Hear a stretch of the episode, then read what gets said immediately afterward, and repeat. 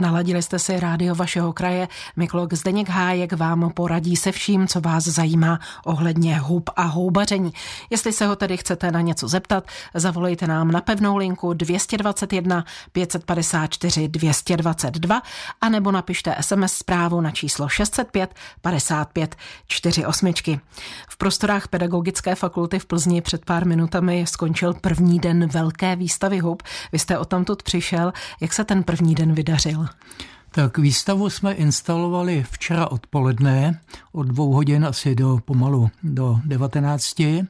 Sešlo se obrovské množství hub, nebývalé množství, protože teď právě jsme zachytili ještě poslední eh, vrchol růstu. Eh, je tam k vidění veliké množství různých zajímavých druhů, jak jedlých, nejedlých, tak tam máme i jedovaté druhy. Eh, výstava skončila dneska v 18 hodin, bude ještě pokračovat zítra od 9 do 18.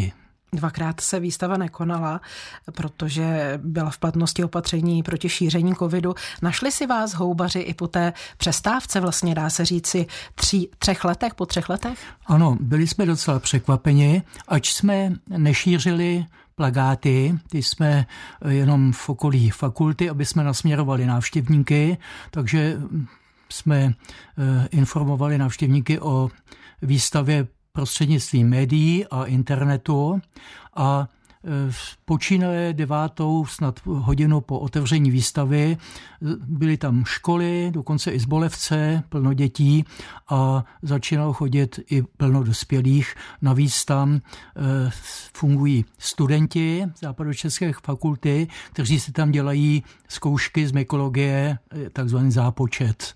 Zájemci se můžou přijít podívat na výstavu ještě zítra, to jste říkal. Uvidí stejné houby jako dnešní návštěvníci? Ano, tak eh, ty houby tam zůstaly. Nicméně samozřejmě v průběhu dne jsme některé, které už byly trošku zavadlé nebo zahnívaly, tak jsme odstranili a jak naši členové, tak návštěvníci nosili průběžně svoje úlovky, eh, nechávali nám je tam, tak jsme je měnili za ty zdravé. Zítra samozřejmě ty houby už nebudou tak úplně eh, perfektně čerstvé jako dneska, nicméně jsou v dobrém stavu a očekávám, že tam ještě zase ráno přinesou někteří návštěvníci další svoje nálezy, které obměníme. A výstava zítra je otevřena tedy od 9 zase a do kolika hodin? Od 9 do 18 hodin. Je nějaká zajímavost z výstavy, kterou byste rád vyzdvihl? Tak zajímavost. Je tam obrovské množství eh, holubinek, rysců, pavučinců, píchavky, je tam dokonce ještě kotrč. Musím přiznat, že už odeznívají, odeznívá růst hřibovitých pravých houb, to znamená hřib smrkový, borový, je tam ještě nějaký ten křemenáč, ty už jsou na ústupu, nicméně je tam stále ještě, se nachází velké množství suchohřibu hnědého, dneska hnědého, strakošů a klousků. A máme tam ještě jednu pozdní, jeden pozdní nález muchomurky zelené, což je smrtelně jedovatý druh a musím eh, upozornit, že jsem ji sbíral v Plzni Bolevci v sídlišti pod Habry. Výstava pochopitelně odráží výskyt hub v našem regionu, ať už druhovou rozmanitostí nebo počtem nazbíraných hub. Kolik těch hub se vám nakonec sešlo?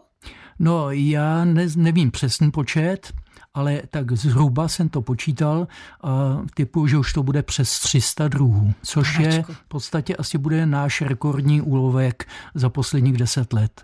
Máme tady dotaz od posluchače. Existuje víc jedlých nebo jedovatých druhů hub? Tak eh, jedovatých druhů hub není zaš zas až tolika.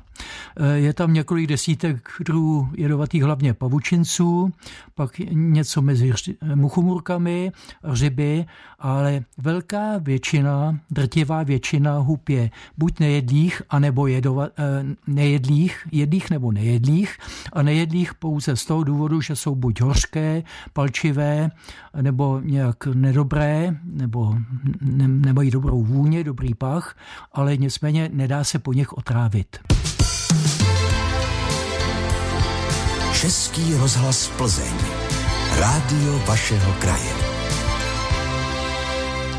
V Houbařské poradně si povídáme s předsedou Mykologického klubu Plzeň Zdeňkem Hájkem. Telefonní čísla do vysílání jsou 221 554 222 pro telefonáty a 605 55 48 pro SMSky.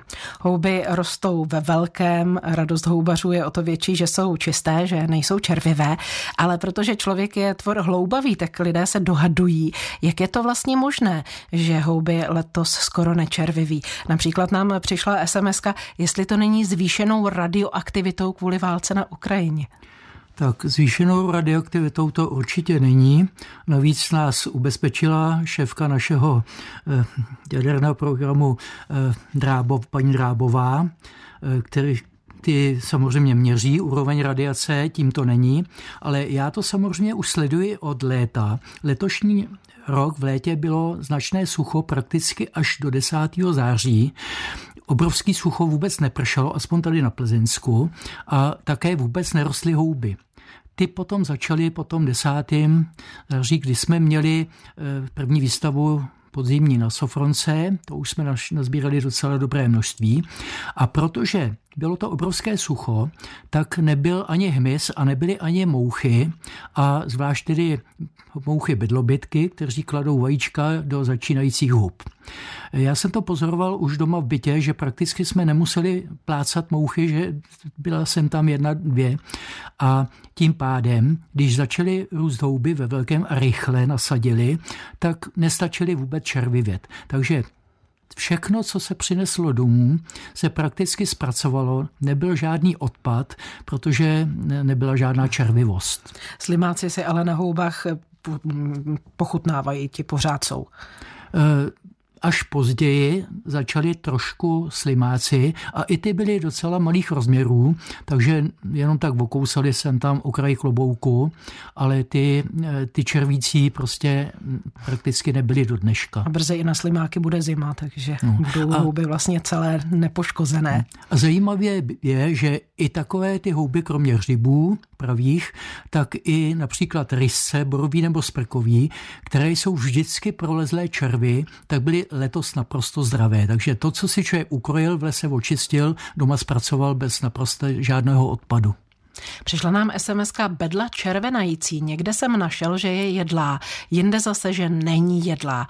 Mám ji ze včerejška v lednici vyhodit nebo využít jako bedlu vysokou? Eh, já bych to trochu upřesnil. Bydla červenající se do dneška určovala jako bydla červenající. Eh, odborníci zjistili, že to jsou milné určení všechno a dneska to, co sbíráme jako bydlu červenající, tak je správně bydla šedohnědá. Nicméně nic se na tom nemění. Je to houba, která po poškrábání nebo nalomení červená nebo růžově červená, tím se dobře pozná. A pokud jste si jisti, že máte tuto bedlu, tak tu můžete samozřejmě zpracovat a sníst. Ale doporučuje se ty bedly, eh, lidově červenající, dneska teda šedohnědé, sbírat pouze v hloubi lesa, nezbírat je v žádném případě ve sklenicích, pařiništích, eh, na hromadách, eh, kde je prostě něco hněje, protože tam se vyskytuje rovněž červenající bedla zahradní, Eh, ona se pozná i, má trošku takovou velikou sluštělou hlízu a jiné šupinky, ale může být zaměněná, takže eh, tu prostě, eh, ta je docela jedovatá, může způsobit velké problémy a tu nezbírat. A k bedlám vůbec jako takovým bych ještě připomněl, a to se týká i bedly vysoké, které ještě do nedávna rostly, hlavně v roklích a stržích, že lidé, stane se, že lidem je špatně po pozření této bedly, ale je to z toho důvodu, že ona má vysoké lupiny řídké. Když se smaží v, v oleji, tak ona nasaje hodně toho oleje a lidi se prostě lidově přetláskají a je jim špatně ne spožití houby, ale spožití toho té masnoty. Další dotaz. Jsou velké přerostlé jedlé houby škodlivé? Ano, v přerostlé houby v zásadě nezbíráme. Sbíráme houby dospělé, kde jsou naprosto rozlišitelné poznávací znaky. A oni totiž ty velké houby, když jsou přerostlé, tak i na okrajích klobouku už jsou takové hodně měkké a tam už může začít hniloba, kterou ještě nevidíme podle oka a e, prostě ani nejsou dobré. Ty houby jsou dobré, když jsou ještě takové pevné na stlačení. Takže s takovou houbou se jenom vyfotit a nechat ji být. Ne, no ano, prohlídnout si ji, nechat ji, ať se vysemení lidově dál a ať tam zůstane. Český rozhlas Plzeň, co vás zajímá?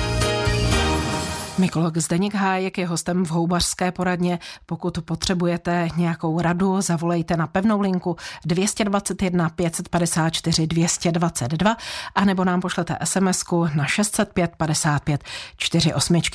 V současné době hodně rostou rysce. My tady k ním máme dotaz od posluchače. Dá se jednoduše poznat jedlý a nejedlý ryzec? Tak eh, jedlý versus nejedlý ryzec poznáme podobně jako holubinky, když ho ochutnáme a není palčivý, musíme ten vzorek vyplivnout, tak je jedlý. Ale samozřejmě musíme poznat, že jde o rysce. A to se pozná tak jako u hlubenek, když se rýpne špičkou nože do třeně, tak se vyrýpne okrouhlá jamka a nikoli vlákna, jako třeba u muchumurky nebo u čirůvek a tak podobně.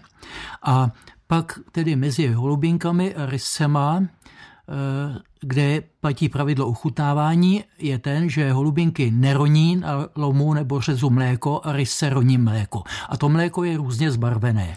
A k tomu se ještě vrátíme. Já vás teď přeruším, protože někdo nám telefonuje. Dobrý podvečer. Dobrý večer, tady váš posluchač Petr ze Starý role na Karlovarsku. Zdravíme. Ptejte Já se. jsem se vás chtěl zeptat, prosím vás, pane Mikologu, eh, když, si, když jsem byl malý kluk, tak když jsem našel náhodou křemeňáka a byl náhodou červavý, tak v sobě měl jedno takového 3-4 cm dlouhého červa. Co tomu říkali dráteník, nebo tak nějak. Takový žlutý nebo oranžový červ, to byl veliký. A v dnešní době, když sbíral jsem třeba, já nevím, 200, 500, 300 tisíc křemeňáků ročně, tak už jsem křemeňáka s tím červem nikdy nenašel ale třeba byly jenom ze spoda hlava, byly tam nakladený vajíčka, jako jo, že byla hlava ze spoda v tom mase, že byly malý červíky.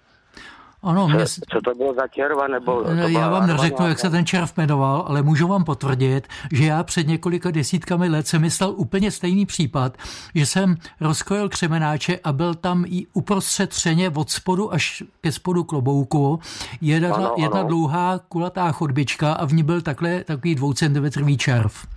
A ano, ano, ano. Teď se to neděje, ono totiž eh, prostě časem se mění, jako se mění skladba rostlin, eh, zvěř, tak se mění i tohle. Takže zřejmě tyhle ty, eh, ten červ, ten prostě tam vleze ze spodu. Kdežto ty takové ty dírečky, kumůrky, to způsobují ty mouchy vedlobytky, které tam nakladou vajíčko, vajíčka a to, to jsou potom z takové malé larvičky bílé a ty prostě ty mouchy to kladou právě od spodu klobouku většinou, takže buď ta houba je červivá eh, ve prostřed klobouku, anebo v horní části toho třeně a dole je to třeba zdraví. To je zvlášť u hřibů. Ano, to nevím, u hřibů ty já nezbíral jsem nikdy, protože to mi nebavilo, že co jsem ukrojil hřiba, tak byl červavý, takže jsem na ně kašlal. Ale já jsem chodil hlavně tady po kypách, po kaulinkách a to, tak nějaký kozáky jako hlavně. No, nicméně samozřejmě vykrojíte si to zdraví a můžete to skonzumovat, no. že jo? No, to jsem, to jsem nikdy nevykrojoval. Nebo to. A ještě jeden takový dotaz na, na odlehčení. E, co mám dělat, když potkám medvědy v lese? tak medvěda na Plzeňsku nepotkáte. Nevím, jste říkal, jste někde na tom Sokolovsku nebo na no, Karlovarsku, Karlovarsku ale tam také ne, tam spíš byste možná potkal nějakého toho rysa nebo vlka, ale to byste musel do Beskyt, nebo někam no, ke slovenským hranicím. No, ale jinak, jenom, když ten... přesto byste chtěl radu, tak když už ho potkáte, tak musíte se tvářit, jako, že ho spíš nevidíte, nedívat se na něj upřeně, neutíkat, pomalu začít ustupovat jo, nazad a pokud se proti vám nerozběhne, tak je vyhráno. Pokud se rozběhne, tak v zahraničí, zvláště v Americe, v Kanadě doporučí lehnout si na zem, na břicho a zakrýt dlaněmi temeno hlavy. Ano, to já vím, protože na Vysledu třeba v Kanadě u Vancouveru, jak byla olympiáda, tak v létě samozřejmě, tak tam na jedné straně sjezdovky sbírali houby a na druhé straně si kutávali na borůvkách. Jako jo. No a jinak se doporučuje nosit zvoneček a zvonit, cinkat. No, zvonek, no, když tam chodí na ryby, no. Takže Děkuju vám teda. Až pojedete do Beskyt nebo do Tater, myslete na to. Každopádně my vám děkujeme za zavolání. Děkujeme i za ten medvědí dotaz. Mějte se pěkně. No, děkuji, naschledanou. Naslyšenou. My se vracíme eh, k ryscům. Vy jste říkal, že od holubinek je spolehlivě poznáme podle toho, že roní mléko. Ano. Takže pak je další krok. Pokud chcete sbírat zaručeně dobré rysce, to znamená ryze zborový, smrkový, pak ještě krvomléční, polokrvomléční. A to jsou rysce, které roní na řezu mrkvově oranžové mléko. To poznáte okamžitě. A zároveň i ta dužněna se zbarvuje do, do červena. To jsou zaručeně dobrý rysce. E, pak jsou rysce, které mají různé barvy mléka, například fialové, bílé, žluté, zlaté.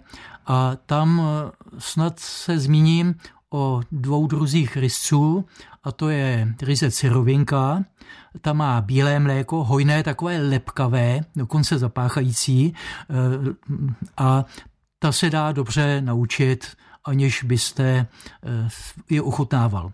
No pak ještě například ryze černohlávek, který má bílé mléko, černou hlavičku a ten je také jedlý, ale už není takový prostě, že by lákal k jídlu. Já jsem se setkala s názvem ryzec lososový. Existuje takový? Ryzec lososový také existuje, je to také z těch druhů, který mají takové to eh, spíš do fialova, potom mléko i tu dužninu a je samozřejmě jedlý, ale je vzácnější a doporučuje se ho chránit, hmm. pokud bychom ho našli. Kde všude rysce rostou? Tak v současné době rostou rysce všude, tady na Plzensku jsme sbírali ve smrkových, borových lesích. Nejvíce zajímavé eh, podél cest, nebo na, kde jsou mladé smrčiny na okraji, nemusíme vůbec les do prostředka, aby jsme se prodírali a e, tam jako v trávě, v mechu, v jehličí, všude tyhle rysce byly. A, a to bylo na Plzně severu nebo na Manětínsku, e, byl jsem teď na Šumavě e, na Železnorudsku, tam také bylo plno rysců a jak jsme tady jsme zmínili před chvílí, tak všechny ty rysce byly zdravé. Český rozhlas Plzeň. Rádio vašeho kraje. Posloucháte houbařskou poradnu s mykologem Zdeňkem Hájkem a opět se nám někdo hlásí přes telefon. Dobrý podvečer. Já bych měla dotaz eh, z jiného, jiné oblasti, sice houbové, ale s uchováním hub. Jestli by mi pan Mikolog byl schopný odpovědět, protože mrazák to nejí nasušeno hafo, a tak mi napadlo, protože e, jsem zvyklá omáčky a polévky prostě nechat vařit, nalít do e, lahví svíčkem, otočit, nechat vychladnout, ono to chytne a vydrží to prostě libovolnou dobu. A jestli je možný takhle uchovat, taky povařit houby a s tou vodou je nalít do těch lahví a taky to otočit a zasterilovat. Jestli to je možné nebo ne. No tak ono by to bylo podobný způsob, jako když se třeba zavařují do octa, ale nicméně já tohle to nedoporučuji, protože ne. Eh, ty houby jsou náchylné jako k tomu, že se začnou kazit a pak můžou být problémy. Eh, nehledě k tomu, to je že... jako zavařený, jako by odsterilovaný, ne. tak ne, tak jenom s octem. No, buď do octa, hmm. do sladkokyselého nálevu, anebo ano. je recept, že se zalévají tukem, usmaží se, povaří, aby se smrskly, aby neměli takový velký ano. objem, nadspou se do ano. skleniček, zalí se tukem a pak se zavaří. Ano. Já se přiznám, Aha. že jsem to kdysi zkoušel a ty houby se mi hmm. zkazily, takže to ne, od té doby nedělám. I s tím, i s tím eh, tukem. Hmm. Ten recept Takže... existuje, to si najdete kdekoliv na internetu, ano, ano, ano. tím tukem centimetrovou vrstvu a mělo by to vydržet samozřejmě. Dobře. Takže děkuji moc za radu a že jste mi to rozmluvili. Děkujeme za zavolání. Hezký večer i vám, naslyšenou. Další dotaz přečtu. Jsou holubinky, které nemají takzvaně špekové listy nejedlé? Ne, tak to vůbec není. U holubinek platí jako u těch rysů, když poznáme, že to holubinka, eh, když je nepalčivá na ochutnání nebo nějak hořká, tak je jedlá. Eh, pokud jde o špekové lupeny, lidově řečeno, to znamená, eh, že když přejedeme ze spodu přes ty lupeny špičkou nože, tak se ohnou a vrátí se do původní polohy, nedrobí se na kousky, tak to prakticky má jediná holubinka a to je holubinka namodralá. Všechny ostatní holubinky mají lupiny lámavé, ale vůbec to neznamená, že by nebyly jedlé. Můžu jmenovat například holubinku jahodovou, holubinku eh, kolčaví, mandlovou eh, a další a další druhy, které mají lupiny lámavé a jsou vynikající chuti dobré. Hmm. Ta holubinka namodralá má celou řadu variet forem. Eh, pro ně také platí, že mají ty špekové listy. Samozřejmě. Ona totiž plno druhů holubinek má velkou variabilitu barev klobouku. Holubinka namodralá patří mezi ně. Základní ta barva je taková rozmitě modro-růžová, ale eh, v podstatě můžu říct, že ve větším případě potkáváme eh, na modralé holubinky, které jsou, mají, převažuje u nich zelená barva v klobouku rozmitá, nebo taková zelenošedá. Říká se tomu, že to holubinka modralá forma zelená, eh, Pelterovi, podle pána, který takto popsal. A pak ještě další druhy na modr, eh, odrůdy na modralých holubinek ale ty holubinky jsou všechny spolehlivě jedlé jako holubinka na modrala a všechny stejně dobré chuti. Opět nám někdo telefonuje, takže mu dáme slovo. Dobrý podvečer. Dobrý podvečer, Tomáš Zegdyně. Já si chci zeptat pana Mikologa, jestli vadí, když dáme, byli jsme na houbách a byly houby strašně promočený, tak jsme je nakrájeli na kousky a zamrazili, jestli z toho nebude bléto, až to vyndám. No tak eh, sbírat houby po dešti se vůbec jako nedoporučuje. Samozřejmě oni sami od sebe mají 90% vody a když ještě prší, tak jsou, jak říkáte, takové rozměklé a ta houba je prostě měkká a ona není v tom případě dobrá ani k přímému konzumu, k přímému zpracování, ani zavržování. Lépe počkat, až ty houby oschnou v lese a sbírat oschlé. Protože oni zároveň, když sbíráte mokré, tak se vám na to lepí, eh, já nevím, papíry mm. nebo to smetí a obtížně se čistí. Mm-hmm. Ano, dobře. Tak vám děkuji, mějte se hezky naslyšenou. I vy se mějte pěkně naslyšenou. Další dotaz. V teple jsem našel březovec obecný. Je pravda, že je léčivý? Tak eh, patrně máte na mysli březovník obecný a to je houba dřevokazná, která je hm, jak parazit, tak poloparazit. Roste po celý rok na eh, stojících nebo padlých kmenech břízy. Eh, zpočátku je taková čistě běloučká, měkoučká, později nabíhá ta barva do hněda a na povrchu se dělá taková tvrdší krusta, taková prostě kůra. A další pravda je ta, že březovník obecný má velký obsah protirakovinných látek, což se zjistilo v poslední době a dělají se z toho výtažky. Je pravda, že prudce jedovatá či jedovatá houba nemůže být červivá? To, to, je, to je naprostý nesmysl, protože e, sám jsem viděl celou řadu muchumurek zelených, smrtelně jedovatých, na který byli slimáci neboli plži. Český rozhlas Plzeň, co vás zajímá. Pokračuje houbařská poradna s mykologem Zdeňkem Hájkem. Jak jsme slíbili, teď se zaměříme na jedovaté houby. Ono totiž hodně hub, hodně houbařů znamená také hodně otrav houbami. Informace o nich přicházejí z celé republiky. A v Praze dokonce došlo k tomu, že se žena přiotrávila helmovkou na růžovilou, která byla v houbové náplně v zakoupeném pečivu, takže v obchodě. Helmovka na růžovělá, co to je za houbu? Tak ehm, existují dva podobné druhy této helmovky a takový ten známější je helmovka řetkvičková a větší dvojník její nebo podobný je helmovka narůžovělá. A to jsou houby, které obsahují částečný podíl jedovatých látek, i když není tak velký, a částečný podíl halucinogenních látek. Nedoporučuje se sbírat, i když samozřejmě já znám nějaké mykology, které dělali pokusy, pak popisovali jejich účinky, ale zásada je ta, že tyto dva druhy, jak holmovku řetkvičkovou, tak narůžovělou, považujeme za jedovaté a neměli bychom je sbírat. A dovolíte si spekulovat, Zdeňku, jak se mohla tahle helmovka na růžovělá dostat do houbové náplně v pečivu, které bylo prodáváno v obchodě? Tohle to vůbec nedovedu pochopit, protože eh, pokud to někde bylo v oficiálním obchodě, tak je to těžký prořešek.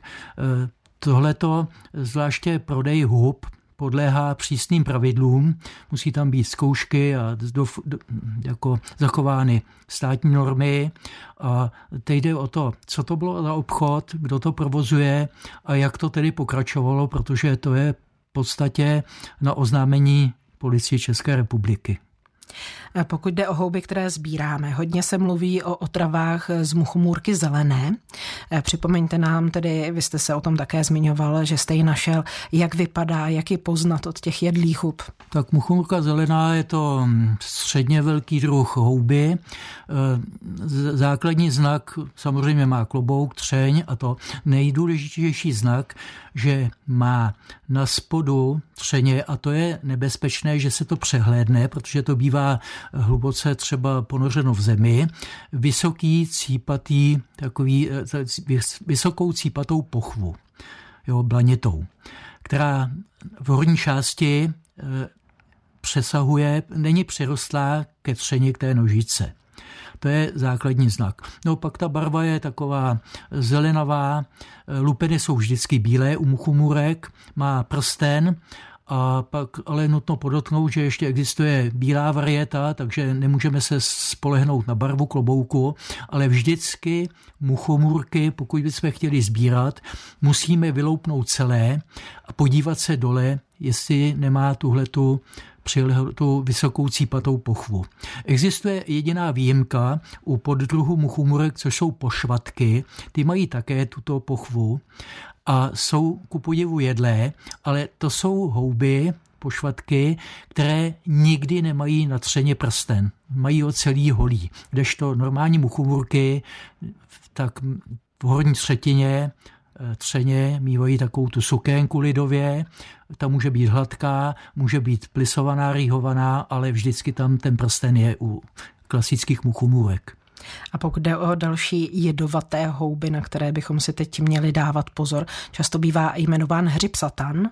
No, tak hřib satan, on ku podivu je jedovatý pouze za syrova ale nedoporučuje se sbírat, měl by být chráněný, protože je vzácný, je v červené seznamu a ten je dobře poznatelný Eh, to, když se podíváte do jakéhokoliv atlasu, přečtete si základní barvy klobouku, eh, ty rourky hlavně ze spoda, jak vypadá třeň, kde roste Eh, on je vzácný, on roste eh, v teplejších oblastech na vápencovém podkladu, takže třeba tady na Plzeňsku ho prakticky nemůžeme najít.